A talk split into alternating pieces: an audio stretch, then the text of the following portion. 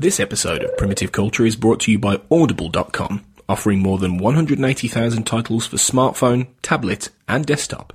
To get a free audiobook of your choice and help Trek FM at the same time, visit audibletrial.com slash trekfm. And also by Enterprise in Space, an international program of the non-profit National Space Society. Find out how you can help science and education and become a virtual crew member aboard the NSS Enterprise Orbiter by visiting enterpriseinspace.org. This is Tim Russ, Lieutenant Commander Tuvok on Star Trek Voyager, and you're listening to Trek FM. Open your mind to the past. Oh, this may mean something.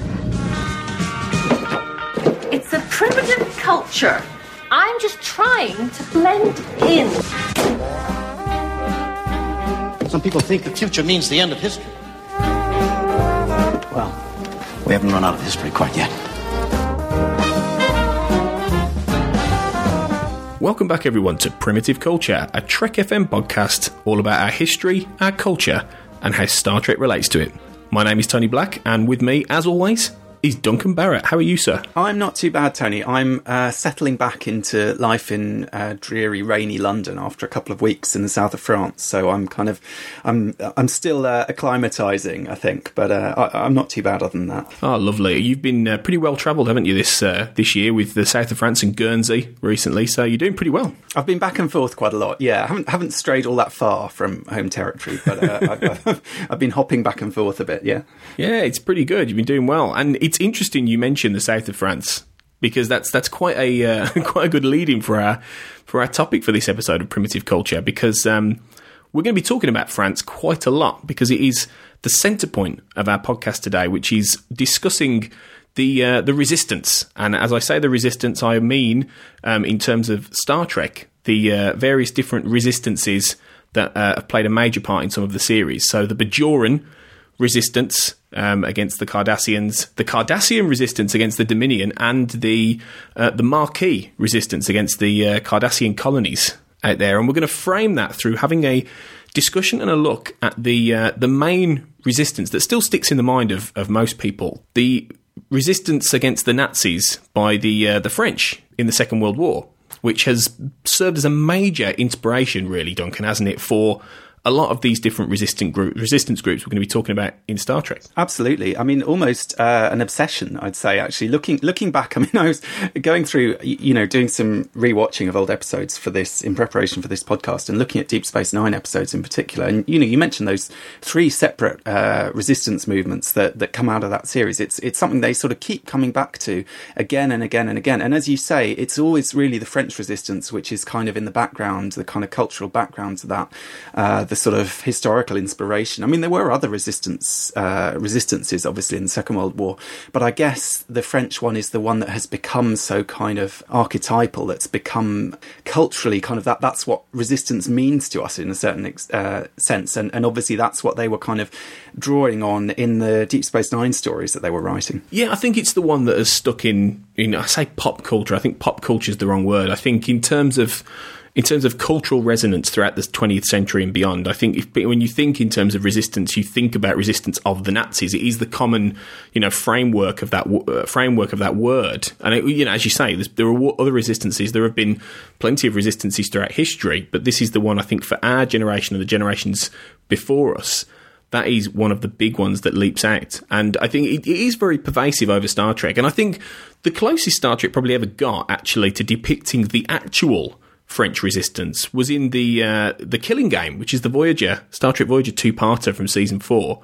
One of my favourite two parters actually in Trek, which is obviously the uh, the episode where the Hirogen um, take control of Voyager and play out uh, the French resistance story in a, in a sense, and our characters have to um, you know fight fight the Hirogen as Nazis in order to get back control of Voyager. It's it's a, it's a good episode, I think, in terms of actually showing us visually the kind of you know, typical resistance, French resistance kind of tropes It is absolutely, and very much. I mean, it's interesting comparing Voyager's version of the French Resistance to the various movements that you talked about in Deep Space Nine. All all the stories in Deep Space Nine there's a lot of shades of grey. There's a lot of grittiness. There's darkness. There's there's you, you, you know what does it mean to kill someone? There's all these kind of big issues. In Voyager, it's very much uh, a romp. It's an adventure. It's there's an element of camp. There's there's almost an element of 'Allo 'Allo. I think in the in the background of that episode. you know, maybe not not not quite that ridiculous, but there's there's it's definitely being played for fun. I mean, there's you know there's sort of a serious story going on at the same time, but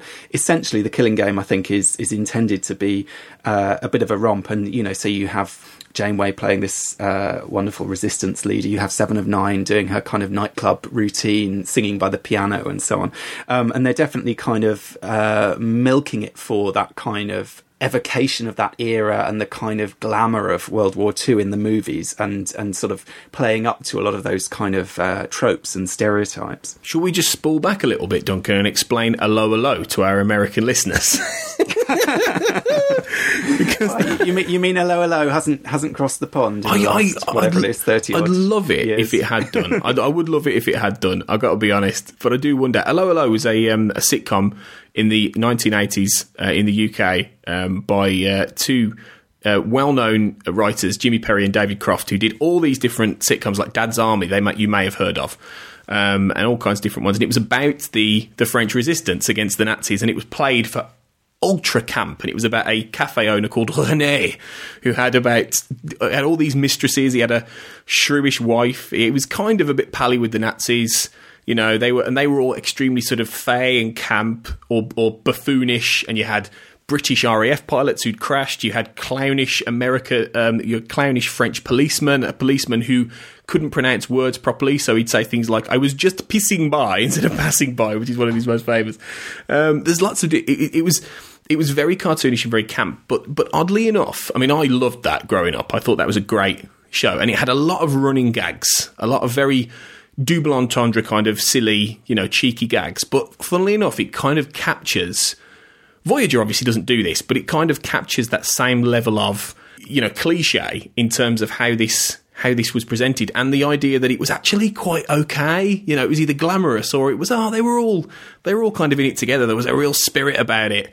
When the reality is, it was a very complicated and quite dangerous, scary time for the, the, French people and really for, for wartime Europe. Absolutely. And I mean, people who were involved in the resistance, they said at one point their life expectancy was seven months, basically. I mean, it was, you, you know, it was a, a dangerous time uh, to be a French person, but certainly a dangerous pers- time to be a resistant um, and to be, you know, taking an active role, you know, whether that was literally going out and, and fighting or as a lot of resistance activities were involved more in intelligence gathering or producing uh, underground newspapers. Um, you, you know, kind of propaganda activities. For example, there was the V sign campaign, basically uh, sort of anti-Nazi graffiti campaign.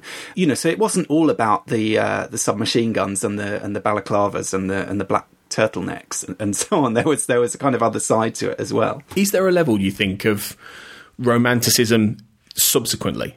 You know, with all this. I think, I think, I think there was there's a, level of well, you know, it, it, as you go further away from the actual conflict, all these different, you know, visual, you know, ideas crop up. There's that that idea that it was it was a very daring and dashing time. You know, you've got the the resistance members who are the, the Gallic heroes, and you've got the you know the femme fatales and all, and all these you know these dashing pilots who are doing all these rescuing missions and things like that. And I think over time, the kind of these recurring sort of glamorous tropes filter down through the ages to the point where the the, the reality of it gets quite distorted. And for this um, for this podcast, Duncan and I both read a book um, called "The Resistance: The French Fight Against the Nazis" by Matthew Cobb, which is I would say essential reading if you want to really learn a lot more about this topic.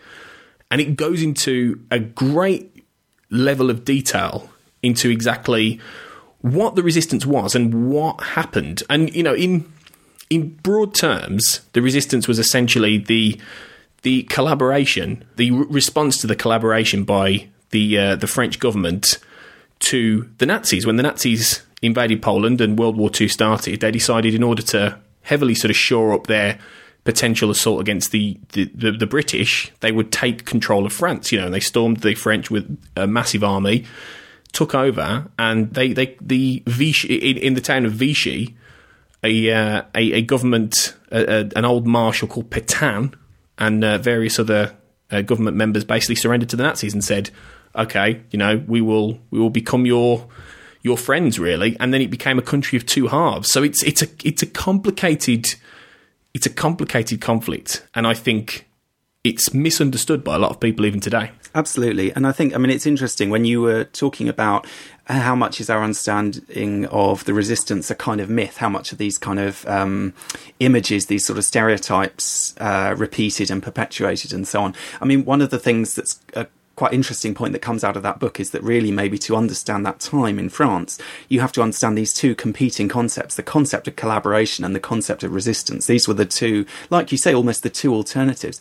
And that sense of the word collaboration, Petain actually coined that word in a sense. You know, that was a, a deliberate thing that came out of that time. And, and he coined it in a positive sense that, you know, we are going to collaborate with these people. We're going to uh, ensure the peace. We're going to, to work together. We're going to you know have this process that is going to kind of protect French interests, protect the French people, um, and obviously the alternative to that, the resistance was no, we're not going to do any of that. We're going to fight it. We're going to oppose it in whatever way we can.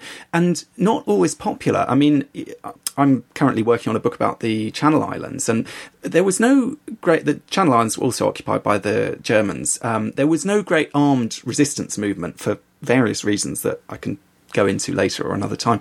But one of the, the issues was that when there were activities that took place, for example, they did have a V sign campaign, a kind of graffiti campaign, uh, a lot of people felt that it was actually not helpful, that they weren't going to boot the Germans out, um, that they were trying their best to kind of live safely, to to sort of protect the rights of citizens and so on, and that actually, in some ways, some of these resistance activities could be rocking the boat. And obviously, this was something that the Germans played on very much with their use of hostages. I mean, this is something that comes up uh, again and again in Deep Space Nine, and, and Dukat talked about his approach to to hostages. You, you, you know, if if hundred Cardassians are killed in an attack, he would he'll kill hundred random Bajorans. And in the uh, French context, in the Second World War, there was actually a, an argument between the German um, command on the ground and Hitler. Hitler felt that if one German soldier was killed, hundred randomly selected people should be killed in response. It should be a basically a completely disproportionate use of random murder, essentially, of hostages in order to discourage and in order to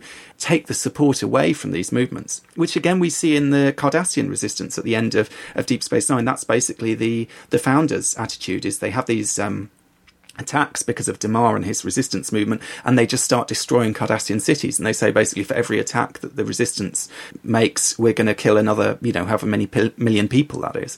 So it's very much this idea of of kind of um, trying to draw support away from what otherwise could be, of course, a very popular movement. And, and only a tiny fraction, obviously, of, of French people were active members of the resistance. I mean, I think it's something like 5% of the population. And one of the things that Matthew Cobb says in that book, which is quite interesting, is that after the war, there was this kind of desire to kind of push aside the collaborationist stuff that went on in the war to try and almost wipe that clean from history to kind of present a version of France where everyone was a resistant, where everyone was helping in some way, where everyone was was doing their bit to defy that regime, which is maybe what you see to some extent in the kind of allo alloization of the resistance. Um, but that in fact, obviously, it was a you know it was a, a very significant movement, a very important movement uh, militarily up in the end, but still represented a very small number of people. And it was also something that was very scattered as in there were a number of, of different cells operating, you know, with their own agendas and their own orders and their own plans, you know, in terms of sabotage, in terms of propaganda, as you said earlier.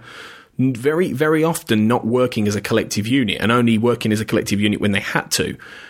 Ostensibly, sort of cleaving to the uh, the government in exile in a sense, which was represented by Charles de Gaulle, who was the French military officer who fled to London as the Nazis were, were invading, and he kind of set himself up as the, you know, the would be savior essentially. And he, and there's, there's a real, really interesting element of the fact de Gaulle was a little bit obsessed with the idea that he was France, that he represented France, that he represented the trueness of France going back, and he wanted and he wanted to institute a very sort of militaristic, relatively hardline government when he got into power, and he was supported by Churchill and supported by the Allies in order to stake his claim on France once they won the war. And as time went on and they realised, yeah, we're going to win the war, but what will be left to France in the in the end? It became a very interesting thing, and and his involvement with the resistance was very difficult, and it was very much a you know a battle of wills. And I suppose the comparison to Star Trek in terms of the Bajoran resistance, which is a very very similar you know kind of conflict, was the fact that in Deep Space Nine we learned through often the, the, the you know the stories around Kira that there were specific resistance cells and they were operating in a very similar way. And you all had all these different Bajorans who were attacking Cardassian targets without a level often of centralization. They were absolutely, and I mean, she explains that to Damar when she's training his his resistance groups. Basically, they they have a kind of debate about it because they're coming from a military background. They want to run things like an army, and she's basically saying to them, "Look, you can't do that because if if you have that kind of centralized structure, uh, it's going to be too easy to take the resistance out. In a sense, you you know, you need to have these individual cells. You need to have a lack of you, you, know, so that if someone's captured and tortured, they actually don't have enough information to to to make such a big difference. I mean, I think in the French case, it wasn't so much a matter of choice. That's kind of just how it sprang up. And we talk about the resistance as if it was one sort of monolithic thing. I mean, in fact, there were many, many resistance movements. And you know, I don't know about you, but I found reading that book it's bewilderingly complicated. The number of different groups, the number of different uh, goals that they had because I mean they were all obviously dedicated to getting the Nazis out of France. But beyond that you know many of them were socialists. Some of them as you mentioned were quite right wing you know on the other side. Uh, they had different visions of what they wanted the new France to be. I mean you talk about de Gaulle basically sort of wanted to set himself up as the the kind of inheritor of the previous um, the Third Republic, the previous version of French government before Vichy, and to kind of bring things back to that with him in charge. The resistance, in many cases, were looking forward to a new future that was going to be quite different. You know, they weren't necessarily all socialists, but or, or communists, but they um, in many cases, they felt that the France they wanted to build was going to be different. It was going to be better. It was going to be fairer. That they had this kind of utopian vision, and we see that a bit with the Maquis in uh, in Star Trek. I'm thinking of the the Eddington episodes. Um, he sort of talks about he talks about the fact that the, the Maquis were hoping, when they were doing quite well against the Cardassians before they got wiped out, basically, they had these plans to set themselves up as a kind of independent state, to set up their own kind of mini federation. And there's definitely a sense, you know, he talks about the fact that they grow their own food, that they have different values to the kind of futuristic, modern scientific federation values that, that we're familiar with. And there's this kind of romanticized idea of the kind of community that they're going to build, the kind of values that they have, the kind of uh, society in a sense. And we see that, you know, particularly um, in the Maquis episodes. I mean, I'm thinking again in The Next Generation with Preemptive Strike. There's an element of romance around that. There's an element of this kind of Robin Hood quality, these these this community that Ro Laren gets drawn into, and it's about food and drink and kind of making friends and and and so on. And it, I think for a lot of people who were involved in resistance activities, uh, particularly the armed resistance activities, that was a big element of it. I mean, actually, the, the very last chapter of that book that we both read has an interesting quote from one of the one of the former resistants, and he's talking about um, what it was like that period of life, and he basically says it was a kind of it was a magical time, and if I had to put a word to it, the word I'd put to it is happiness. Um, so, despite living in under threat of constant death, despite you know uh, this terrible situation they were in, um, the terrible things they had to do, there was a kind of sense of community and a sense of togetherness that really these people had never experienced in their lives before and never did again after. Yeah, and it's really interesting how it kind of, I think for a lot of people, sort of created, yeah, a level of a level of spirit around them that they that they'd lost. You know, and there is in in the in the real life story of France, there is that element of, as you said, you know, the country that existed before, a country that had leaders who were quite willing to hand over power to, you know, a bloodthirsty fascist regime, which is very telling in itself of the kind of people they were. But then it's the idea of what would what would France become next, and you know, you, you're thinking in terms of like De Gaulle and all this idea. You know, you're thinking about Bajor the idea that when they did kick the Cardassians out and they managed to get get back control and they set up the provisional government, it is that idea of well, what happens next? And obviously, the Federation are there acting like the Allies, essentially, aren't they? They are the you know the Churchill, De Gaulle sort of you know not if not if not De Gaulle, then certainly the Churchill American you know representative in this, and that, that's why obviously you know Sisko is sent to oversee Deep Space Nine when it's when Terok Nor becomes you know a Federation outpost in order to help Bajor build a government, to build a society again, to actually, you know, def- keep the Cardassians at bay. And it's it's a it's an interesting sort of idea in terms of Bajor. What when Kira and Shakaar and all the resistance cells manage to win, what kind of Bajor do they then create? And it's it's an interesting, obviously, you know, element to the whole of Deep Space Nine, and obviously, you know, the Federation aspect and all the complicated stories around Bajor in terms of the religious side of things with the Kai and, and the, the Vedeks, and obviously the emissary itself and then the Dominion getting involved and all this kind of thing. It sort of builds a picture of Bajor's future being very crucial to the whole overarching story. But it's I'm as I'm as interested in a way of what follows something like this as to what came before or caused it, and it's it's a fascinating idea really, and I suppose distance and time has allowed us to see it in, in terms of what France ended up becoming. And, you know, de Gaulle did eventually get into power, you know, around the late 40s. But it's it's in terms of Star Trek, it's very interesting what happens afterwards. And of course, in Deep Space Nine, you know, the first, the early seasons of Deep Space Nine is very much in that after period. You know, it's kind of, I mean, unfortunately, we don't see. I, I would be kind of interested to see the immediate transition. You, you know, because we're kind of coming in a little bit later on. I mean, I was curious watching some of these episodes. I was I was thinking about things like, for example, so there's a, a, kind of discussion in those early episodes about the fact that Kira has has taken a commission in the in the Bajoran militia. So she's you know she's a major now. She has a kind of official military role as opposed to being a kind of terrorist in a resistance cell. I mean, things like that. I was just kind of curious. How does that work? Where did the militia come from? I mean, was the militia part of the regime before? You know, how were those kind of collaborationist structures incorporated going forward?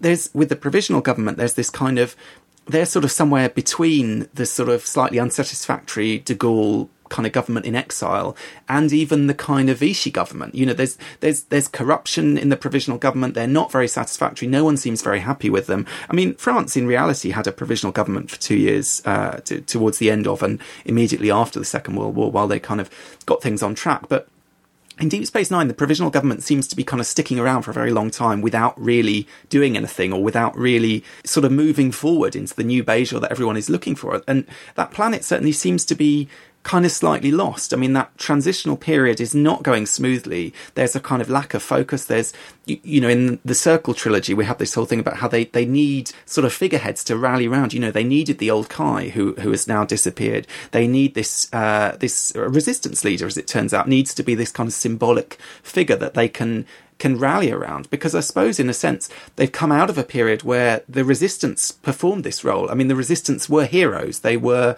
you know they were the ones fighting back in a sense and they had a great kind of cachet and a great kind of aura around them, as indeed the, the French resistance did in many in many cases. I mean, there are stories of you know, the resistance coming down out of the hills and, and parading through the towns and being applauded by the local people and so on. And, and obviously the local people sending them food and drink and all these kind of things. But I suppose what we see with Bajor is there's the kind of, once it becomes a political system, a, a sort of functioning society, it's lost that air of romance and it's lost that narrative really that was holding everything together. It is interesting because it does have its its its equivalent figures from the French resistance. You know, it has people like like Li Nalas, who ends up, you know, being part of the Circle trilogy, you know, a legendary resistance fighter who ends up obviously being being a pawn of, a, of an attempted coup, you know, from the provisional government with Minister Jaro and all those guys. Um, to re- and, the Circle trilogy is really is is the really interesting sort of sequel almost, I think, to the occupation in terms of Bajor's future. It's a great story that is very political in, in, basis, and it really gets into a lot of the aftermath in that really well.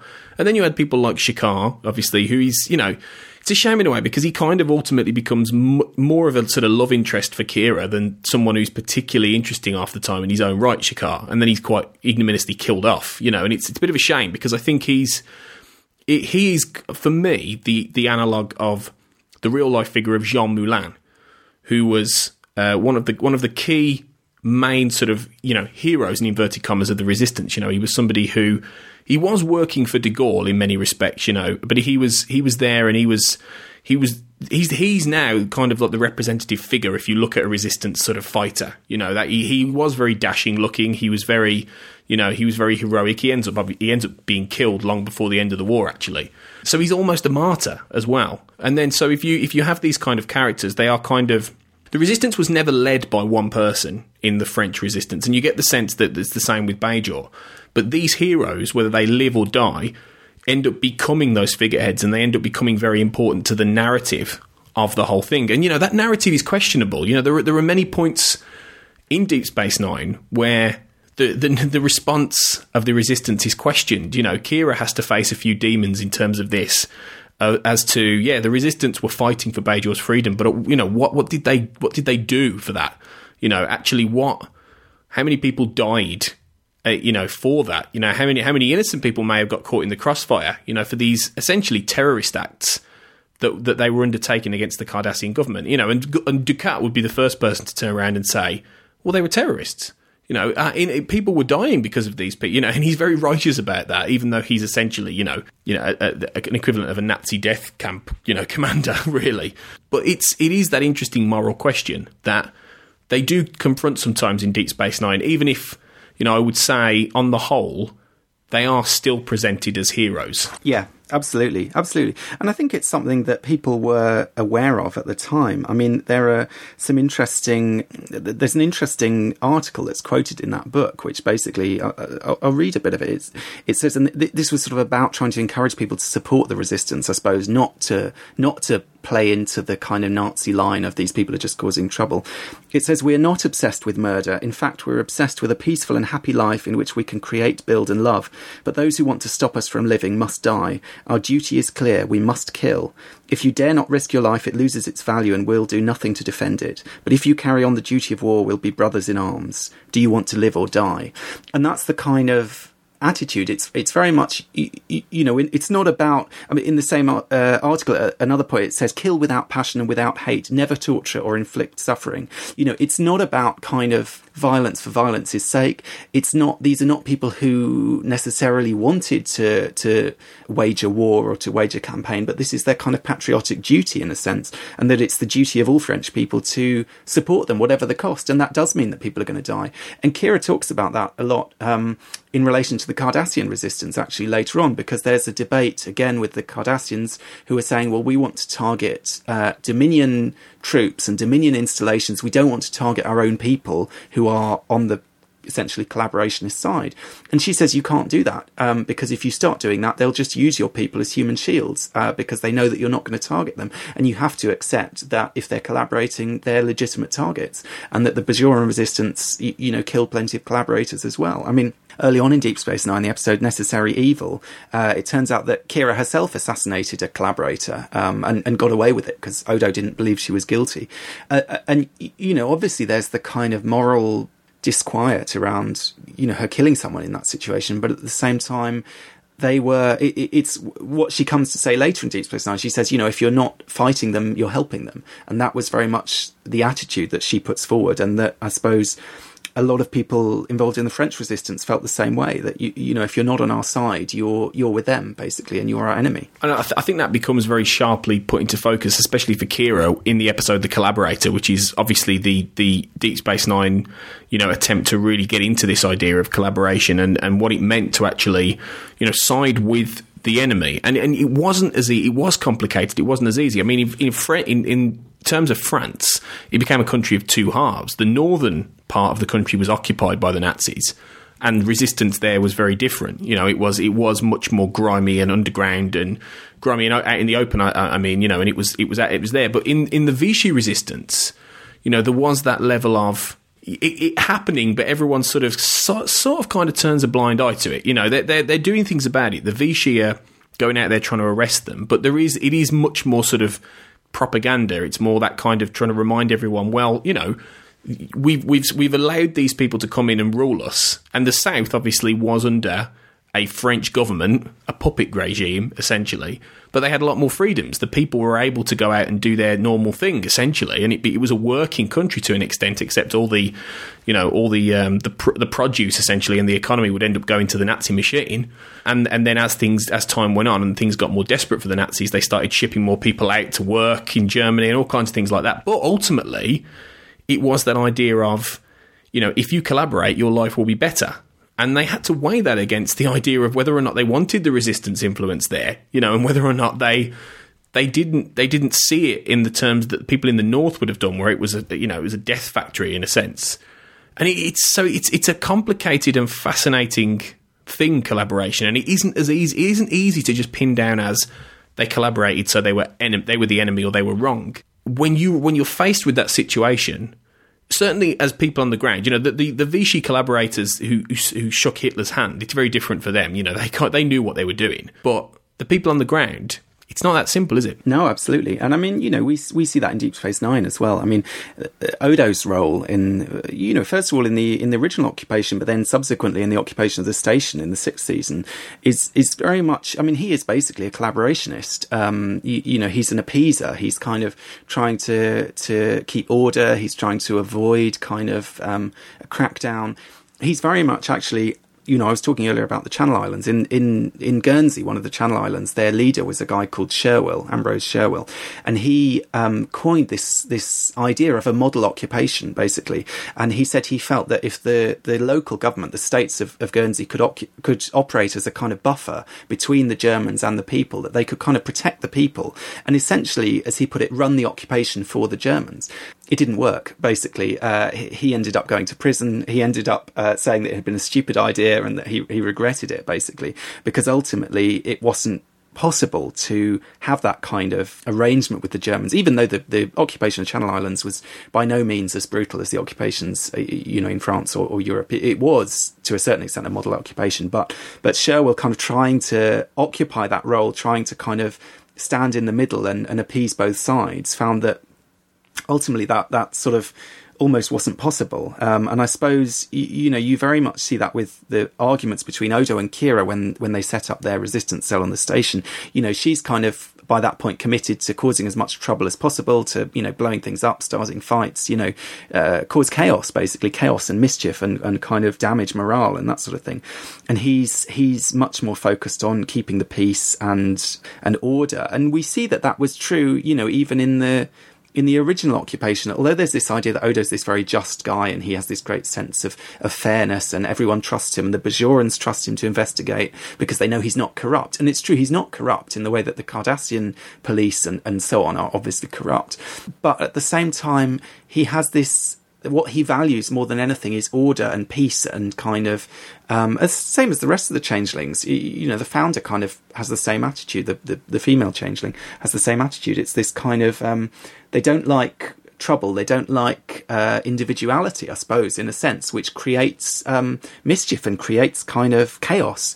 And there's there's definitely an element of that where it does sort of play into the hands of the. He's an authoritarian, I suppose, is a way of looking at it. He he might be a benign authoritarian, but at the same time, in some intuitive way, he, he is kind of on the side of the Cardassians because he, he wants order just as Dukat does. Yeah, and, and that's and and that's makes it even more complicated in that sense. You know, it really does it. You know, it, it muddies the waters in terms of you know who who are the heroes and who are the villains, and that that's that's the really complicated and interesting thing about occupation itself. You know, and why there are no easy answers and I suppose it's it's a different kind of set of circumstances for the Maquis. You know, you mentioned the Maquis earlier, and uh, interestingly, the word Maquis comes from the French Resistance, and it was appropriated by the uh, Star Trek writers when they came up with the idea of the Maquis. And the Maquis obviously are the uh, colonists, the Federation colonists, who end up, thanks to the uh, signing of a treaty after a, a border war between the Federation and the Cardassians, they end up on the wrong side, essentially, of the border. And they end up, you know, in essence being a Card- Cardassian space sort of territory, and the Cardassians put a lot of, of, you know, in a demilitarized zone, and the Cardassians put a lot of, you know, pressure and on, on, them to actually, you know, ideally get rid of them so they can have the planet for themselves. And the Maquis, you know, when they when they resist and they want to actually, you know, live in this in this world, even when though the Cardassians are trying to get rid of them, they become a very different kind of resistance, don't they? From a you know a civilization under occupation trying to take back their world. They do. Uh, yeah, no, definitely that's true. And, and I think, I mean, it's interesting. One benefit for me of, of reading that book over the last few weeks is I, I had always understood the resistance and the Maquis to be essentially the same thing. But actually, the Maquis, I suppose, in the historical context, are maybe what we think of when we think of the resistance. But actually, they were kind of a later development. And, and we were sort of talking about you you know what leads people into resistance and what kind of diverts them away from resistance towards collaboration actually the germans massively shot themselves in the foot because the reason the resistance really got going in a major way and the Maquis got going was they started essentially trying to kind of conscript uh, labor um, from the, the French people. So they were they were trying to basically force young men into working uh, for the Germans, and the young men resisted that. I mean, they they they were against that idea and they fled off into the hills. And the word Maquis, it literally it means a kind of scrubland. Basically, it's a Corsican word that means scrubland, and it refers to these kind of hilly areas in France where these young men would retreat from their villages, from their towns, wherever they were living, and they would go and hide in these kind of communities up in the hills. And it was very much, you know, we talked about the kind of Robin Hood uh, element. There was an element of that. You know, they were up in the hills. Apparently, they couldn't drink water because the water was not safe, so they had to drink wine. There was a great sense of community, but they were also just these young men at a loose end. They were against the government. They'd basically, you, you know, they they'd they'd removed themselves from society. Uh, large groups of angry young men willing to fight, willing to do something, and all they needed was for people to put a gun in their hand and kind of tell them where to go. And you've got these kind of like mini armies all over the place, and in some cases they they basically took quite large uh, chunks of territory. I mean, they would the Germans or, or the, the the Vichy government anyway would declare kind of no go zones, basically where the Maquis controlled a certain area, and and it wasn't really safe to to combat them in, in, that space. And they did, as I mentioned earlier, they would parade down into the towns. They made their own uniforms. They made this whole sort of thing. So they kind of set themselves up as this sort of alternative, again, slightly utopian kind of version of of France. Um, and I suppose with the Maquis in Star Trek, you, you know later on, uh, initially it's very much about just disputing this treaty and disputing these borders and so on. But later on, there is definitely a sense of this kind of community, particularly with the Eddington, the later Eddington episodes. This idea of this group of people, they have a kind of um, a community spirit. You, you, know, we find out he's got a wife among the Maquis, and there's a real idea that they're fighting for something noble uh, and something decent. Hence, you know, someone like Cassidy Yates is is supporting them. Someone like Chief O'Brien actually uh, is quite supportive of a lot of their the things that they stand for. You know, he can see things from their perspective very much. So there's a kind of, it's very different. They're they're not people under occupation exactly, although in a sense they're in a very similar position. But they they they seem to have a cause. They have a kind of noble sentiment, and with those Deep Space Nine episodes as well, with Eddington, and also kind of going uh, in a retroactive sense, going going forward into Voyager. There's this association with uh, Les Miserables. You, you know the the episode for the uniform between Eddington and Sisko. There's this big theme under under all of it about uh, Victor Hugo's novel, and, and, Eddington is saying that he sees himself as Valjean, the hero of the novel, and, and he sees Sisko as Javert, the kind of um, the policeman who devotes his life to tracking him down in this kind of maniacal, uh, obsessive, uh, totally unreasonable way, in a sense.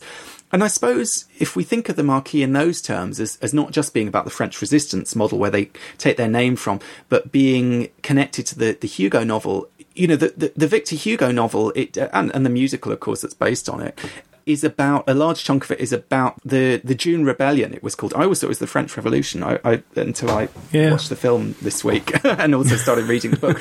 but um, it, it, was actually a you know a completely different, a failed revolution. So it wasn't about the the revolution that succeeded. It was about a revolution that that sputtered out and was a disaster and everyone died. Uh, which of course everyone knows if they've seen Les Mis, I suppose. But but I suppose it's interesting to think of it in those terms because that again is exactly what happens to the Maquis. You know, they have this moment of glory. They have this moment where they think they're going to win They've got these plans for the future. They've got this great utopian society they want to create, and then they're wiped out in this quite brutal shocking way. So they're not they're not the French resistance kind of uh, boldly going forward to a, a new future. Uh, they're, they're they're they're I suppose like the pockets of the French resistance, which that did happen to and, and got massacred, and and you, you know individual cells were completely wiped out in in situations like that. Yeah, there, there is definitely that analogy, and I, th- I think the, the the Maquis element in the real world, there was still that level of when the war was over and when France was liberated, it was that a level of well, what do we do now? You know, like you said, it was all these young men who'd been given guns, and there was the whole there was a very interesting um, you know difficulty with the Allies and with De Gaulle and with the, the essentially the provisional government in waiting as to you know whether or not they should be allowed to access Allied arms arms caches or arms drops that had been sent. You know, because De Gaulle was worried that these these guys could because essentially once the war was over, form a resistance against him in many ways and actually want to create their own country, and he'd kind of be shut out, and they'd say, "No, well, we fought for this country. This is our country."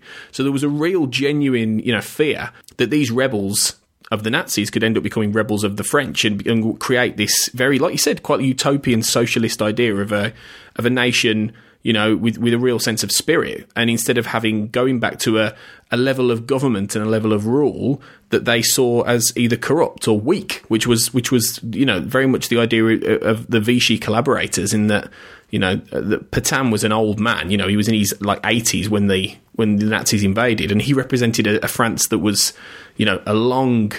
you know, a very a very long gone sort of uh, society. So the the Maquis in the real sense we're, we're interested in, and in, in the in the sense of Star Trek, there is that idea of well, yeah, if if if you do manage to get your your you know your planet and your collection of planets back, well, you know what what do you do then? You know what who are you and what are you? And I think Eddington, like you said, Eddington sort of gives them more of a personality in a way. I think, and it ma- it makes his character is a ter- is a terrific character, and his relationship with Sisko becomes a fascinating set of episodes that you know really brings out that obsessive you know side of Sisko as you mentioned earlier, and that real sort of slightly crazed, driven side of Sisko that he's great when Avery Brooks gets to play him.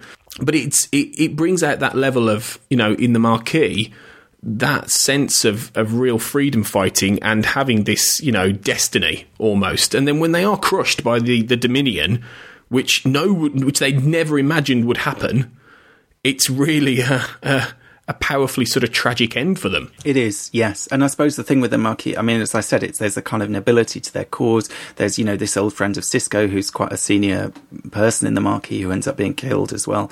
It it is tragic. It is tragic the way that they get wiped out because they do have this kind of idealism. They do have this kind of romanticism. And I suppose the other way of looking at the relationship between them and and Victor Hugo's novel is that it, it, you know, Jadzia in that episode, she basically she, she's quite dismissive of it. She basically says, "Oh, I hate Victor Hugo," um, and and she sort of implies it's sentimental nonsense. Basically, you know, she says the way he writes women is terrible, um, and I think with Hugo there is an element of he has a very strong kind of idealism, a real kind of humanism, a sort of belief in not in the institutions of society, because the book is quite critical about those, but in kind of human decency, human compassion. You know, Jean Valjean, the, the hero of the book, really is a kind of, he could be a Starfleet captain. He's the ultimate kind of compassionate man. He sacrifices himself again and again for other people, whether or not they deserve it. You know, he's like Janeway saving the Ocampa. He's kind of, you, you know, he's willing to, to torture himself in a sense in order to do the right thing. He won't kill this man who has pursued him for most of his life and tried to ruin his life on numerous occasions. He lets him go out of mercy. You, you know, and I think there's an element maybe of in that episode, what we see is that Eddington is this real idealist. He believes in this kind of utopian vision. He believes in this kind of goodness in people. He believes in this kind of this sort of positive vision. And ironically, it's it's very Star Trek. I mean, Victor Hugo is very much it's a kind of Roddenberry concept of you know the humans. There's a line in the book where he says um, that the human soul is is vaster than the universe. There's a kind of element of that kind of almost godliness within human beings and their capacity for good. Um, and Jadzia seems to be quite kind of dismissive of that. And of course, what we see in the episode is at the end of that episode, Sisko does something extremely dubious. You know, basically, he, he makes all these people homeless. He potentially, you know, does something very dangerous to these colonists in order to to get Eddington to do what he likes. And it kind of undercuts that idealism. And I can't help thinking in that episode, you know, we know that Deep Space Nine is very much the Star Trek series that is interested in shades of grey, is interested in getting out of the Roddenberry box, is interested in kind of questioning those sort of ideals and assumptions and so on. And I think in some ways in that episode, you see a kind of a microcosm of that because the kind of Eddington is actually. It, it, it, has that sort of blinkered vision, that kind of idealism, and really, you know, Jadzia, and in a different way, Sisko reacting against that. They're kind of saying, well, you know, yeah, that's nice, but but life's more complicated and things don't always work out. And as we see, you know, the Maquis end up in Deep Space Nine getting completely obliterated. You know, that's a kind of brutal, uh, sort of real outcome for that. It's it's not the kind of heroic fight that's going to end gloriously well. I wonder if that's not the writers making a little commentary on the idea of whether whether you know pure idealism never works, pure socialism never works, pure you know utopia never really works. And I suppose you know in in, in other Star Trek series, not to denigrate at all, it would have been a little more a little bit more simplistic. With Deep Space Nine, it is that idea that yeah, you might you might win this battle, but you won't win the war necessarily, and there, there will always be another com- conflict to fight. You know, there's, there's a lot about history repeating in Deep Space Nine. But I suppose, you know, maybe the, the, simplistic element can sort of play in when you think about the Maquis and Voyager, because obviously the Maquis, in a way, people I think almost forget this about Voyager, in that the Maquis were a hugely crucial part of the DNA of that show. But, you know, given the fact that, you know, Janeway has to make half her crew essentially the Maquis when they're thrown into the Delta Quadrant, when she's chasing a Maquis ship piloted by Chakotay, and then they end up coming together. And, I mean, I've I don't know if I've talked on, on Trek FM about this, but I've, I've I know I've written about it and I've talked about it before. In that I, I think there was a there was a really candid interview with with Ron, Ronald D Moore where he was extremely critical about Voyager, and and I think a lot of what he said was true in terms of the fact that it was a, a hugely missed opportunity in terms of what they could have done with the Maquis and the stories they could have told that would have made made Voyager a much darker show. But it, I mean, it would have made it Battlestar Galactica in many ways. You know what what eventually we got from Ronald D Moore in many respects. But I think it was such a shame that the the Trek you know family and the Trek universe weren't quite ready for that at that point because there was potential for a really interesting idea about what do the Maquis do when they don't have a cause to fight for anymore and and and that could have been a major part of the story in Voyager, but it really doesn't happen particularly, does it? No, I think I mean I think it's true. I think in a sense Voyager kind of dropped the ball with the Maquis, and it's weird because there was so much setup. You know, going into that series, there's all the Deep Space Nine stuff going into it. There was you know the penultimate episode of the Next Generation was a Maquis episode. You know, again kind of leading into Voyager, which was about to debut, um, and then they kind of don't know what to do with it. And I think it, it is partly a structural problem. You know, as you say what do they do? Because their whole identity is bound up in fighting Cardassians. There's no Cardassians to fight. So what are they going to do? So the Maquis become, from being these freedom fighters with a cause that, is quite noble and from having these kind of interesting, complex political, uh, sort of debates going on around them and, and their methods and their, their, and their goals and whether they're doing things the right way and so on really they just become a group of kind of Starfleet dropouts because it turns out that you know all the Maquis characters in the show pretty much have at least been Starfleet Academy or or you, you know in Chakotay's case have, have, served in Starfleet for some time, and so it's they're, they're, more kind of reduced to the level. And I'm thinking about the episodes where you know Tuvok has to get them into shape, and later there's one where Janeway kind of has to get some some random crew into shape. They're just kind of slightly bad Starfleet uh, recruits in a sense. you know, they're they're undisciplined. They're kind of they're they're they're, not really behaving themselves. But so so they're sort of reduced to the level of kind of disobedient children in a sense. Um, and Chakotay, of course, is completely neutralized because he he basically comes on board completely at the end of Caretaker and is then you, know, is, is, not to all intents and purposes a Maquis character at all. I mean, B'Elanna, I suppose you see a little bit of it, uh, you know, in terms of her kind of attitude and so on, sort of struggling to adjust to that. But but really, they they don't do much with it, and I don't know whether it's you know because actually they they realised that they that they'd made a mistake in setting up this whole storyline, which was about a specific political situation that was actually going to be totally irrelevant to the show that they were writing, or if they just kind of bottled it somehow. And and you know, as you say, there could have been there could have been an interesting question about the fact that these people. I suppose you saw with the character of Suder, you know, someone who who had a place in that context, you know, who as a resistance fighter was was a good guy, but in a sort of a bit like someone who, who's a great soldier and then comes home and, and you know becomes abusive or, or is kind of troubled in various ways because they don't know how to channel that into civilian life. I suppose you you saw an element of that, but certainly they didn't go anywhere near as far with with that aspect of the storyline as they could have done. But it, it is interesting how they kind of immediately sort of homogenise back into the, the Starfleet model. They kind of are soaked back up into the, the very organisation that they were fighting against, you know, that they rebelled against that you know, I mean, because you know, in the show, the Maquis are as are as critical of the Federation as they are the Cardassians. In many ways, they're fighting the Federation as much, you know, and the Federation are very very much a traditional sort of very uh, militaristic force who who want to stop them, who are you know they are sympathetic to their cause, but ultimately they want to smack them around the head and send them home with their supper. You know what I mean? It's that whole idea of you will toe the line because you're going to threaten a, a greater good and a greater peace. So, you know, the idea of the Maquis is that they are quite rebellious. They are quite, you know, they're angry. They're angry at the situation. They're angry that they've been betrayed by the by the Federation that they thought would back them. And when you get into Voyager and very quickly, you know, Chakotay is having nice little lunches with Janeway in her ready room, you think to yourself, well, hang on a minute, right? This guy would have been angry. He, he and I, I think that they could have they could have had an entire mutiny, you know, kind of idea. I think they play with it in the episode worst case scenario, you know, in a couple of seasons down the road. But it's it's it's ultimately a holodeck, you know, thing and a gambit. And you think to yourself, well, you could have had an amazing run where it takes a good couple of seasons for these people to start trusting each other, and you could have had a real sense of well, who's in control of this ship, who is really running things. They're out in the middle of nowhere then what, why immediately would they all cleave to Janeway? Why wouldn't they turn around and say, well, hang on a minute, right? This, this is going to be our cause now. We're going to take control of this ship. We're going to go home. We're going to finish what we started. And it, I, every time I watch Voyager, I see it. I see the potential. And I think to myself, this could have been such a fascinating show that you just didn't have the balls to do it. And I, I, think it was also the fact it was the wrong time. You know, I think if they were making the idea of Voyager now in this in this, you know, quite honestly, golden age of telly, I think it would have been a different show. I think they would have had the guts to do it.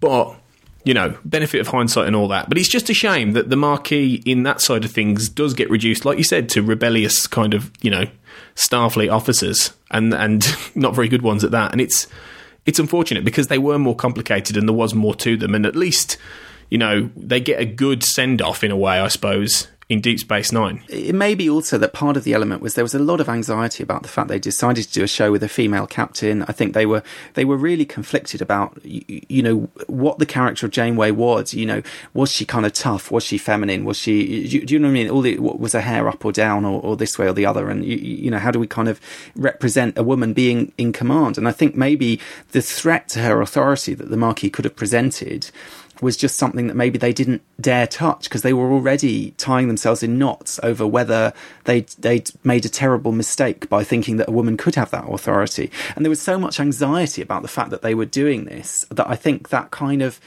made them very cautious on a lot of in a lot of other areas. And maybe this was kind of to some extent a casualty of that. And it also sort of explains why they end up being seen as kind of stroppy teenagers because in many ways the way that they went with Janeway as a leader was that she became this quite maternal character uh, to the crew. You know her leadership style compared to the other captains is very much she's the kind of nurturing mother who wants to keep them all together and protect them all and kind of you, you know look after her crew in a sense. You know going in that direction it does become much more about kind of you know straightening out the unruly teenagers and kind of getting them to to kind of play ball rather than this kind of real clash of ideology which i suppose is what you saw you, you know in deep space 9 and also in next generation in preemptive strike. We can believe that that for Ro Laren, there's a real dilemma there, and you, you, you know which side really represents what she what her values are and what she believes in, and and and who is in the right. And it's an open question. I mean, you know, the the Federation doesn't come out of that situation very well. They they have signed this treaty that has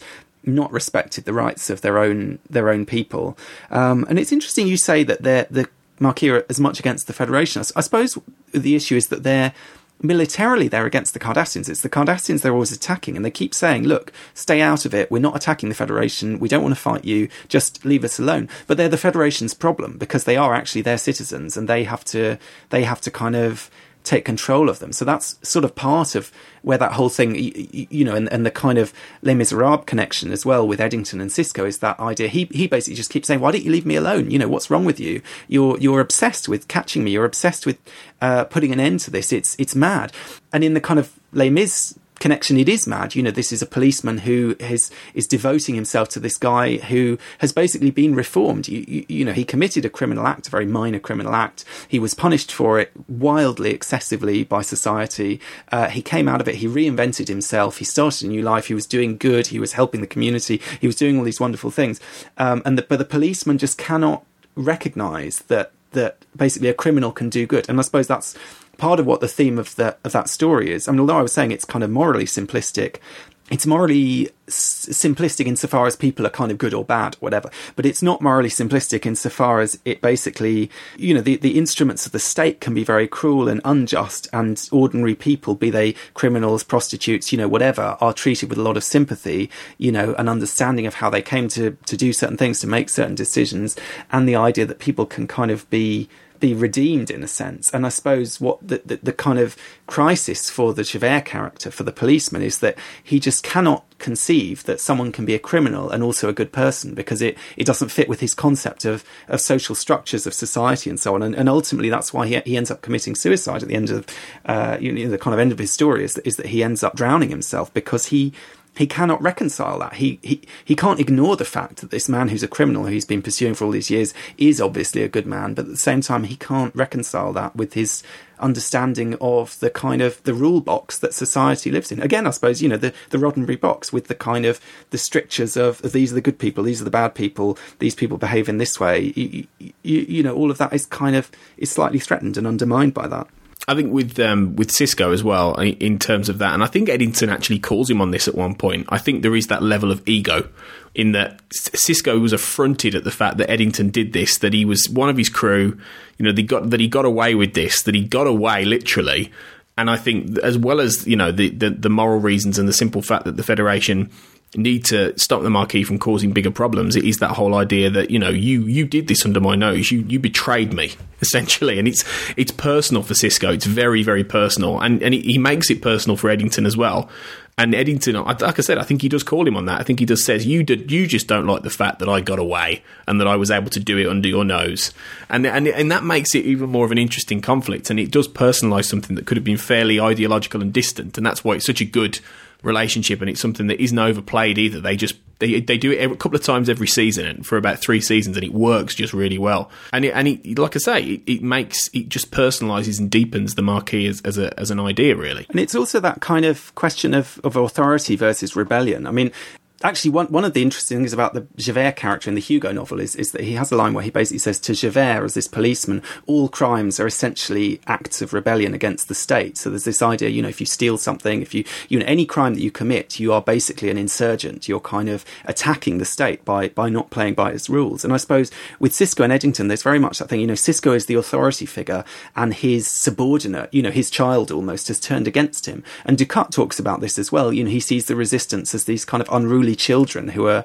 who are attacking their parents, and he's he he sees himself as, as sort of trying to kind of rise above it and be just and fair and and you know be the perfect authority figure and the perfect parent, while he's dealing with these kind of rebellious. I mean, we talked about a few episodes ago in the Wrath of Khan. You know, Khan as this kind of Promethean rebel character.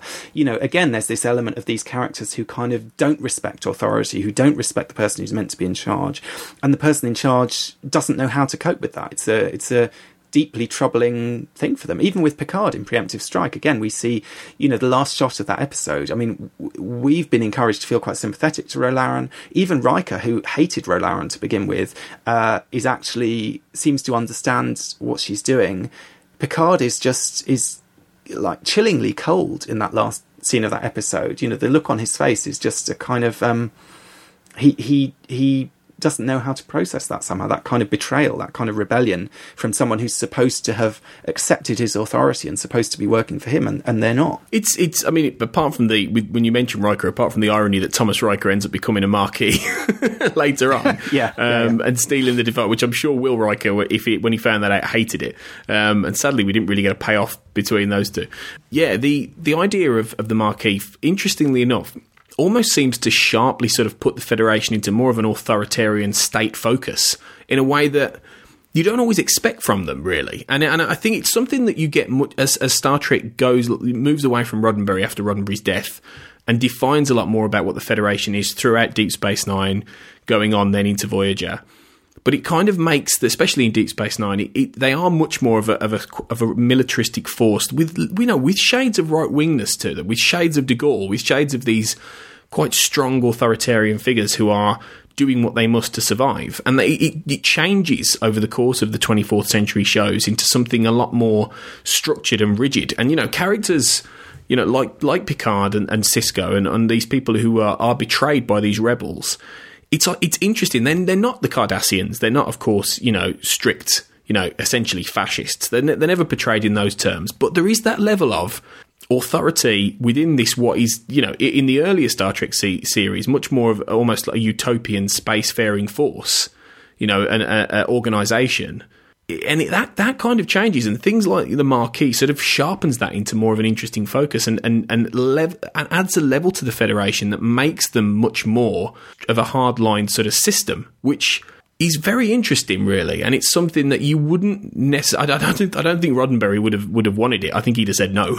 quite honestly. Well, even in in Journey's End, for example, you know, you have a situation where basically I mean, we've always had situations where there were bad morals or there were there were kind of bad orders coming down from on high. But basically, you sort of expect the the decent captain to oppose to, to, refuse to carry them out. You know, we see that in Insurrection. That's the kind of classic version of the story. In Journey's End, of course, you know, you have this bad treaty, you have the bad orders, but Picard ultimately is going to have to carry them out because that's his job. And I suppose there's that element of you know, so there's that on the one hand. There's there's people like Picard and Sisko, really their own beliefs, their own personal views, their own politics, are are sort of beside the point. They're in a military structure. People have to do what they're told. You know, their author- authority can't be challenged by those beneath them, and equally, up to a certain level, they can't challenge the authority of the of the diplomats or the or the admirals or whoever it is who's giving them their orders, telling them, look, you know, this is the treaty, this is the decision that's been me- been made. Um, you have to enforce it. You know, that's your job. And I suppose the fact that there's an element of uh, moral compromise, moral ambiguity, discomfort um, in that. There's a, there's a kind of challenge to the sort of radical autonomy of the captain who can go with their gut instinct, who can do whatever they think is right, who can say to hell with my orders, I'm going to, you, you, know, I'm going to do this instead and do the right thing, and, and you know there won't be any consequences later, sort of thing. It's a, it's a different model. It's it's kind of putting them in that structure that. Uh, isn't necessarily aligned with their own core beliefs, with their with their own opinions, with their own sense of right and wrong. And it, it is something that you wouldn't have seen in the Kirk era, you know, where it was that more, you know.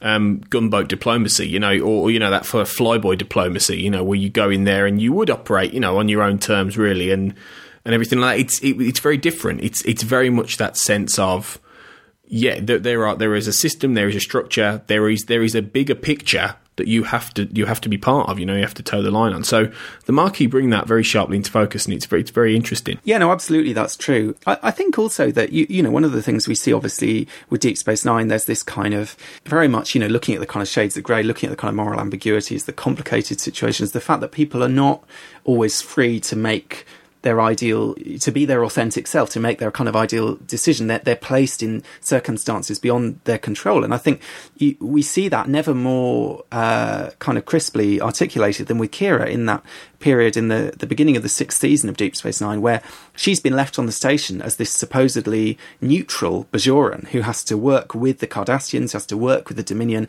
And it's kind of it, it, it's crushing her in a sense. You know, we see in that in the episode Rocks and Shells where she at the end of the episode she she does decide to form this kind of resistance cell, but before that she's kind of just going through the motions. She's she's you know she has to have coffee with them. She has to kind of be polite and respectful to the Cardassians. She has to kind of go along with it, and she ends up feeling, as she says, that she's become a collaborator because she is basically supporting the regime. She's not fighting. You know, she's she's one of the people. If you're not fighting them, you're you're helping them, and that's kind of what she's become. And it, it's an amazing piece of writing on the part of the Deep Space Nine writers that they take this character who was this outspoken terrorist to begin with, who, you know, utterly opposed to politics, utterly opposed to following orders, totally did her own thing, you, you know, believed in, in rebellion and resistance and, and, and, you know, going against what she was told and so on.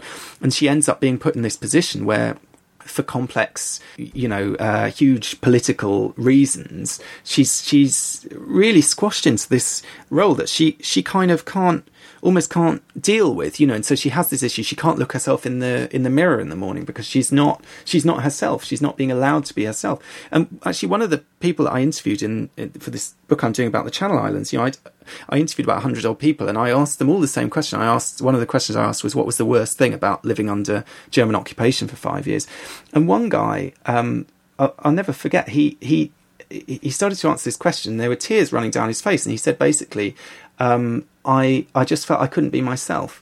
I felt I didn't know who I could trust. I couldn't say I couldn't speak my opinion on anything for fear that someone might be listening, that someone might inform on me. I just felt I wasn't my authentic self in a sense. And at the end of the occupation, he he said he suddenly felt free again. You you know not free in some sense of okay you can go and do this thing or there are these laws or there's a curfew or you know all these kind of practical restrictions, but just as a human being he could be he he had the freedom to be himself and not to be kind of squished in that way.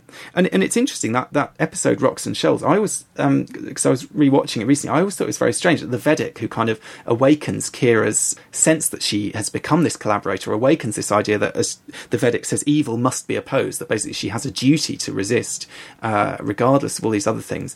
Um, speaks with this very strong French accent, and I always thought that's quite it's strange in a way that this Bajoran character has come along with like a, a, really thick French accent. I looked up the actress. The actress, you know, was a French actress, and and of the generation, she was actually in France. She was in Paris during the German occupation. So.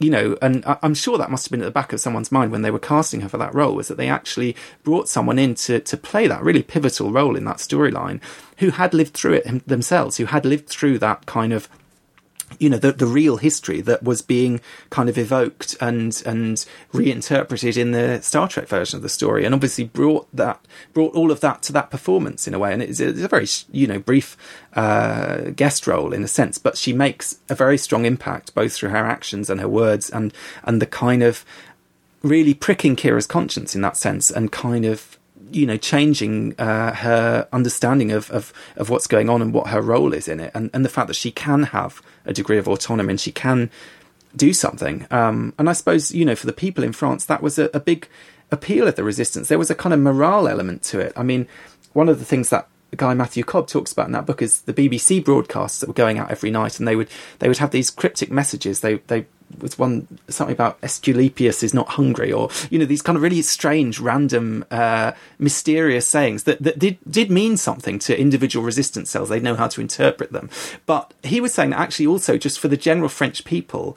They were a kind of symbol. They were a sense of there's something going on. There are people out there who understand this. We don't understand it. Obviously, the Germans don't understand it. It was a kind of reassurance that that there was a, an alternative to just going along with the status quo and, and staying in your place and doing the right thing, that there was some kind of there was something more, there was something bigger that you could be a part of, and that that gave a lot of people a lot of hope. Yeah, I think that that whole journey that Kira undertakes linked to this is a major reason why she gets so involved in the Cardassian resistance against the the Dominion, which is I mean, Deep Space Nine is wonderful at having really great character arcs for pretty much everybody. You know, the, the, the, characters they were at the beginning are not the characters who they are by the end. They change, they grow, they develop, and it's remarkably well done on Deep Space Nine. And with Kira, you know, you described it very well in, in terms of her journey. But it almost seems like the culmination of a real full circle journey that Kira would go and help the very people who wiped out most a lot of her race were the evil enemy for it, almost her entire life. That she would go there and she would help them survive, you know, on Cardassia Prime. And I think it's it's you know, I mentioned earlier about history repeating in Deep Space Nine that it has a very cyclical idea of, of this, you know, and even down to the very last line, you know, when Quark says, you know, the more things change, the more they stay the same. It's it is it, Deep Space Nine is very aware of the cyclical nature of history about things repeating, and I think you know the the fact that it's it's an it's genius piece of storytelling actually to have the Cardassians go through what the Bajorans did. It really is, and it's it's a wonderful bit of you know that light bulb moment they must have had when they decided that was going to happen must have been wonderful.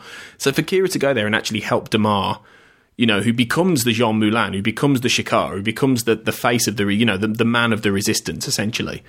To do that is a, is a, is a brilliant uh, level of story and a, a, brilliant callback to the Bajoran resistance and to all these things that you know were at the beginning of Deep Space Nine and help make the ending of the show even more emotional. I think really, and t- and tying to to the underlying themes that have been going on all the way through. And it's I, I always think it's just a, it's just a bit of a genius stroke that whole storyline. Well, it's so bold. I mean, both those, both those story, the, the, the occupation of the station storyline, you know, turning the, this sort of archetypal resistance fighter into, a, a, as she puts it herself, a collaborator, uh, incredibly bold decision, you, you know, and then to, as you say, to kind of turn everything on its head, to put the Cardassians in this, that situation. And even by the point that, you know, and Damar, who's this hateful character, you, you know, he kills Ziyal, he's a real brute, he's kind of sexist, he's, he's kind of leering, he's a really unpleasant piece of work, basically, for most of the series. And yet somehow he finds something within him that inspires people. And, and he is this really inspirational figure by the end. And by the end of Deep Space Nine, you're willing the Cardassians to rise up. You're, you're, you, you know, you're totally on their side. It's an astonishing piece of writing. I mean, and that's the thing about the, the writing of Deep Space Nine it's, it is so out of the box. It is so, uh, unpredictable. I mean, it's it, it, it's brilliant in in that, as you say, there's this kind of cyclical element and things repeating themselves. It seems very there's a kind of tidiness to that, but at the same time, it's wildly unexpected the direction they go in. It's it's just a kind of um, a really sort of radical approach to to, to where to push that story and, and what direction to go in. And I think that's that's one of the reasons that it that it works.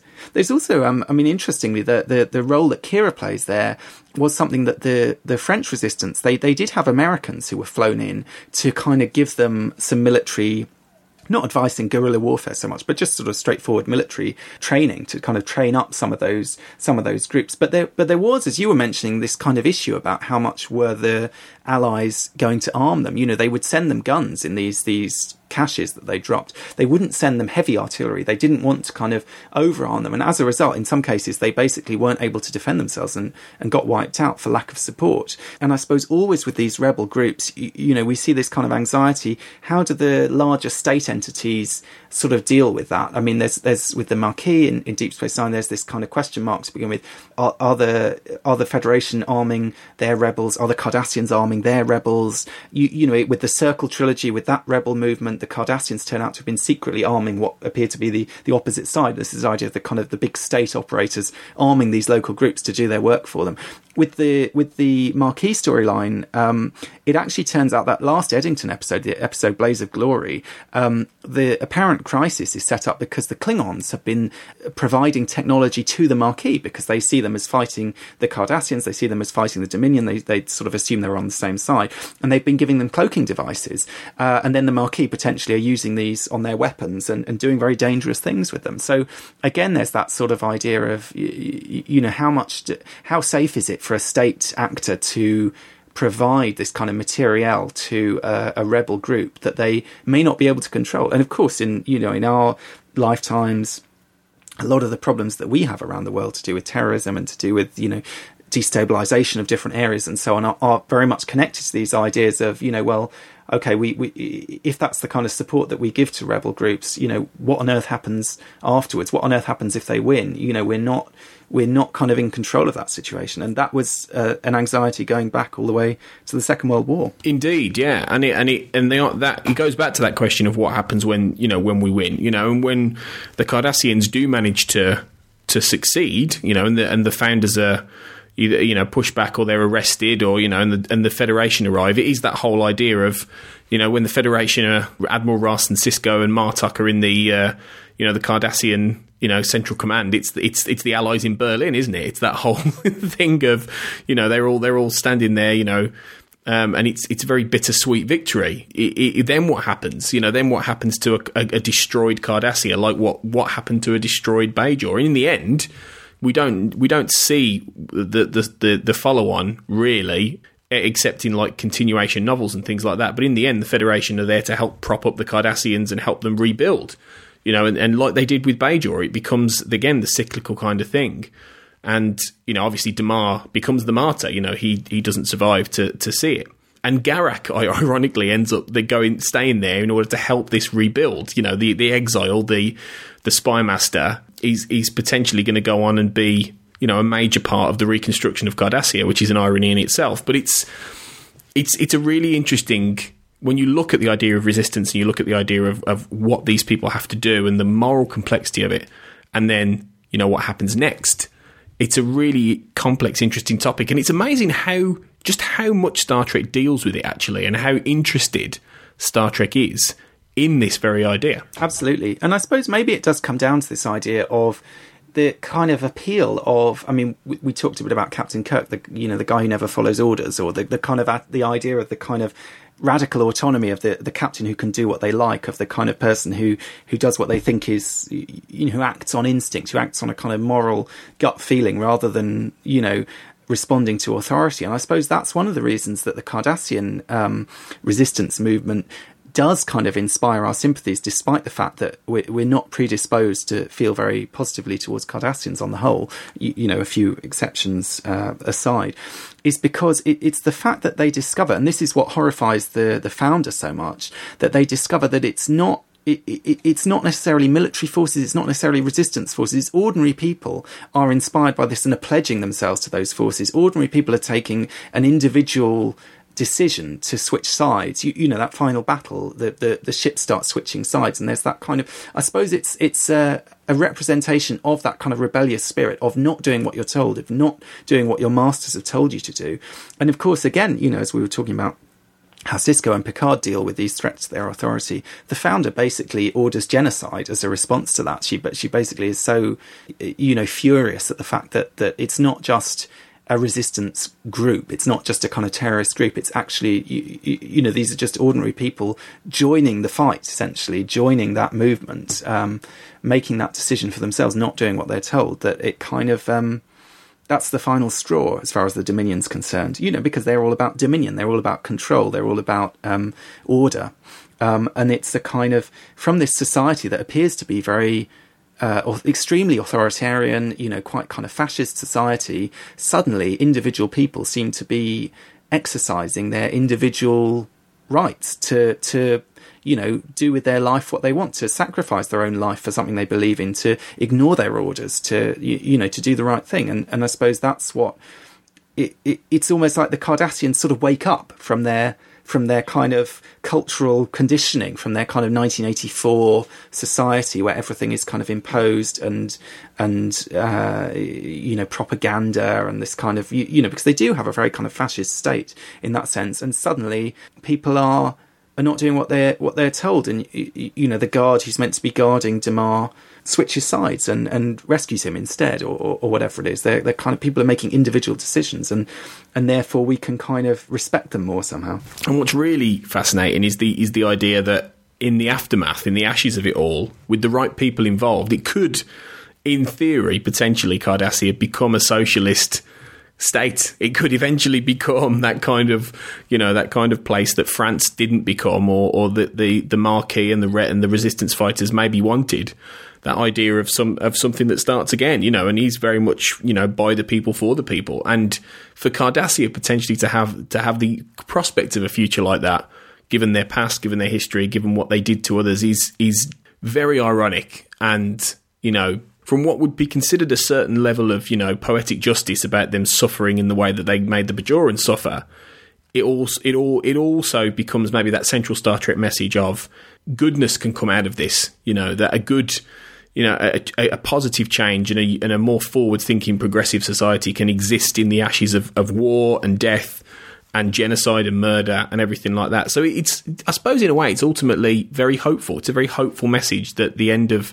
the Cardassian resistance delivers really yeah and i suppose it's true i mean you, you, know and, and you know if we saw a star trek series 100 years down the line or whatever it may be that the cardassians would look back on that moment as a kind of rebirth in a sense however much however many millions of people were killed and however great the cost and so on and however disastrous the defeat it was a you, you, know that it can be sort of seen as a new beginning. We of course with the second world war we have these positive things that come out of it. You know the you know the formation of europe as a kind of uh, as a kind of block the uh, you know in britain the welfare state the establishment of the nhs all these kind of positive socialist essentially things that did come out of that period because people had rallied together to such an extent and there was a feeling a national feeling or an international feeling of trying to kind of strive for something better, trying to to you know create a new world that was going to be better and safer and fairer um, in all these ways from what was there before.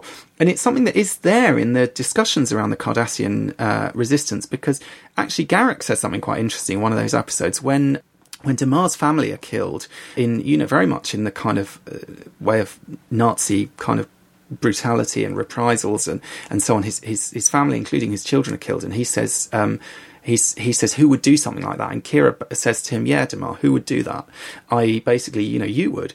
Uh, and they did. Um, and then she, then she sort of kicks herself and says, I shouldn't have done that. That was, you know, that was me getting emotional. That was, that's not what I'm supposed to be doing in this situation. And Garak says to her, no, actually, that's, that's an important message for him to hear because he, what he, what he says is Damar is too kind of nostalgic for the old Cardassia. He's too, he, he's, he's in his head, he wants to go back to how things were before, where they were this great power and this great authority and all this stuff. And what Garak's saying is actually he needs to throw that out the window and create something new and create a new movement. And this, I suppose, what you do see in that kind of resistance movement, it's not a return to the control of the Cardassian military or whatever.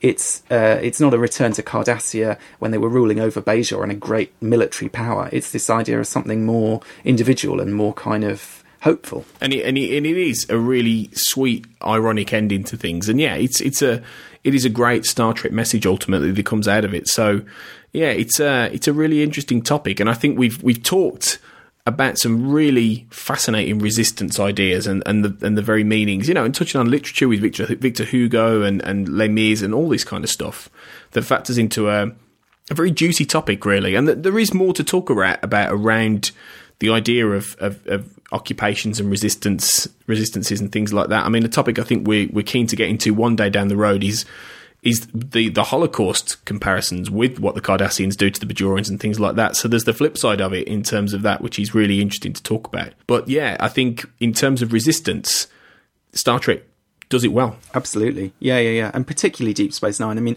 Deep Space Nine, for whatever reason, comes back again and again and again to this topic. Uh, it really seems to be, you, know, it's a well that never runs dry in a sense, and and constantly reinventing it, constantly looking at it a different way, but always with this same kind of inspiration of this of the French resistance and particularly the Maquis in the background and kind of informing those those various storylines um, in different, varied, uh, often quite surprising ways. Absolutely, absolutely. So uh, as we say, if you want to find out more about resistance in general, apart from obviously watching all these fantastic Star Trek episodes that we've talked about, look up The Resistance by Matthew Cobb. It's a very good book. It gives you a, a, wealth of detail, and we we said just before we recorded that you know quite a lot of it is so dense and complicated that we were like, whew, taking a lot of it in. He's quite he's quite something really. But it is it is a, is a worthy book for people to check out, isn't it, Duncan? If they want to learn more about the French Resistance. Yeah, absolutely. I mean, I think I think maybe part of the issue is that I certainly came to this story thinking there was a thing called the French Resistance, and somehow it was this kind of entity. And I suppose reading that book uh, on the Sun Lounger in the south of France, which is probably not the, the best environment for it to seep into my brain very clearly. But um, I guess if anything, the, the, the message that I got out of it is there wasn't there was no one resistance. There were all these different groups and all these different goals and all these different people with different attitudes and different aspirations and and, and also people weren't necessarily you know, they would fight alongside people they didn't really necessarily agree with. You know, people were willing to make temporary kind of arrangements in a sense if they had a a common cause. I mean, I mean, even in the Channel Islands example, I've been uh, writing this week about a guy I interviewed who, you know, he was involved in some kind of, you know, uh, I suppose, sort of more like kind of passive humanitarian resistance activities, and a lot of them were coordinated by the local Communist Party. And he said to me, "Look, I wasn't a communist. You know, I've never been a communist, but they were the people doing the kind of you know, they, they were the people who were involved in the kind of things that he wanted to be doing and making a difference. So he had no issue with, um, you know, sort of signing up for a communist group, even not being a communist. So I suppose it, it, in all these ways, the, the realities of the French resistance turn out to be much more complicated, much more nuanced, much more um, varied than maybe that maybe we think of in that kind of cultural sense, you, you, know, whether it's 'Allo 'Allo, whether it's the killing game, whatever our kind of, our mental images are of what it means to be a resistance fighter and, and, and what that involves, that actually, you know, the reality was much more complicated. And in various ways, again, you know, Deep Space Nine touches on that because it does muddy the waters. It it muddies the kind of moral questions. It kind of reinvents the stories by changing who's in what position and and you know applying this kind of poetic irony, uh, putting people in in a situation that you wouldn't have expected them to be in. And so in every way, I suppose it, it ties into really that idea of trying to complicate rather than simplify. And again, trying to kind of emphasize the individuals at the expense of the kind of the monolith. It really does. It really does. And as as we say, it does it extremely well on the whole. So yeah, check out those episodes, check out the book, and um, we're going to resist the urge to carry on talking about this because Resistance is not futile. but uh, I suppose that's that's the message. That's certainly the message of the Bajoran resistance. The, the Maquis maybe would disagree, but you know, yeah, maybe that was bad luck true. on their part. Definitely, yeah. But yeah, we will resist the urge to keep talking about this because uh, Duncan and I are discussing the uh, resistance, the French resistance, the Bajoran resistance, uh, and beyond is not all that's happening on Trek FM this week. So let's have a little look at what else has been going on on the network. Previously on Trek.fm, Standard Orbit. Star Trek 3 was really good, but man, that bridge was cheap. That one set. That set was horrible. May- may- Anyway. may- Maybe maybe they had a deal. Maybe Shatner into this Vic Twenty commercial and they gave some some Commodores for the bridge. They're like, oh, we got you, we got you covered, man. So Yeah, because when it said "Good morning, Captain," it looked a lot like the graphics we just witnessed on the Commodore. The 602 Club. Uh, as I mentioned previously, completely blind and not having known this history about him wanting to do a Tolkien like uh, world, I- I didn't get that at all. I mean, that's just nope. Continuing mission. is a lot, a lot of fun. And I thought, okay, well, if I'm going to do that, if I'm going to get back into there, I'm going to make it something that everybody has always wanted to find out and see. Who would win if Kirk took on Picard? And not let's okay, so let's just up the game a little bit. Let's throw in Janeway. Let's throw in Sisko. Hey, let's throw in Captain Pike. Why not? And introducing The Edge, a Star Trek Discovery podcast. What have you done out there on the edge of Federation space? Welcome to The Edge, Trek FM's brand new podcast where we dive into the final frontier of the newest Star Trek series, Star Trek Discovery, the first Star Trek series to be on air in 12 and a half years, something like that. And that's what else is happening on Trek.fm. So check out all of these shows and join in the conversation about your favourite corner of the Star Trek universe and beyond. You'll find us wherever you get your podcasts. If you're an Apple user, be sure to hit the subscribe button in Apple Podcasts on iPhone, iPad, or Apple TV, or the desktop iTunes app to get the latest episodes as soon as they are published. And please do leave us a star rating and a written review at the same time. If you're not an Apple user, we've got you covered as well. You can find our shows on Google Play Music, Stitcher, TuneIn, Spreaker, SoundCloud, Windows Phone, and in most third party apps. And you can stream and download the MP3 file from our website or grab the RSS link. If you'd also like to help us keep all our shows coming to you each week, you can become a patron of the network on Patreon. Visit patreon.com slash trekfm, that's P-A-T-R-E-O-N dot com slash trekfm to get all the details. Perks include early access to episodes, exclusive content, producer credits, and more available through our special patrons website, the Patron Zone.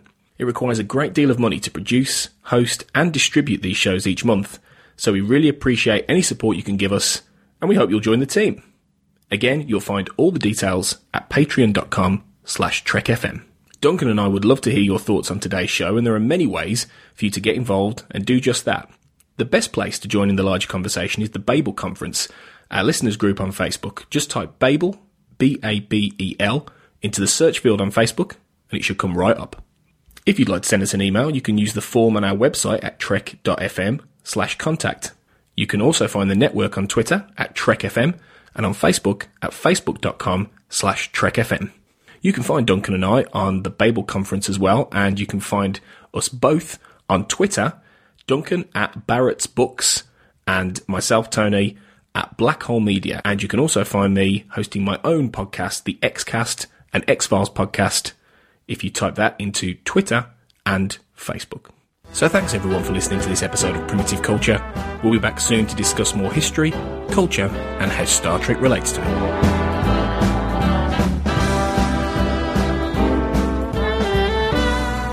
Blended, all right.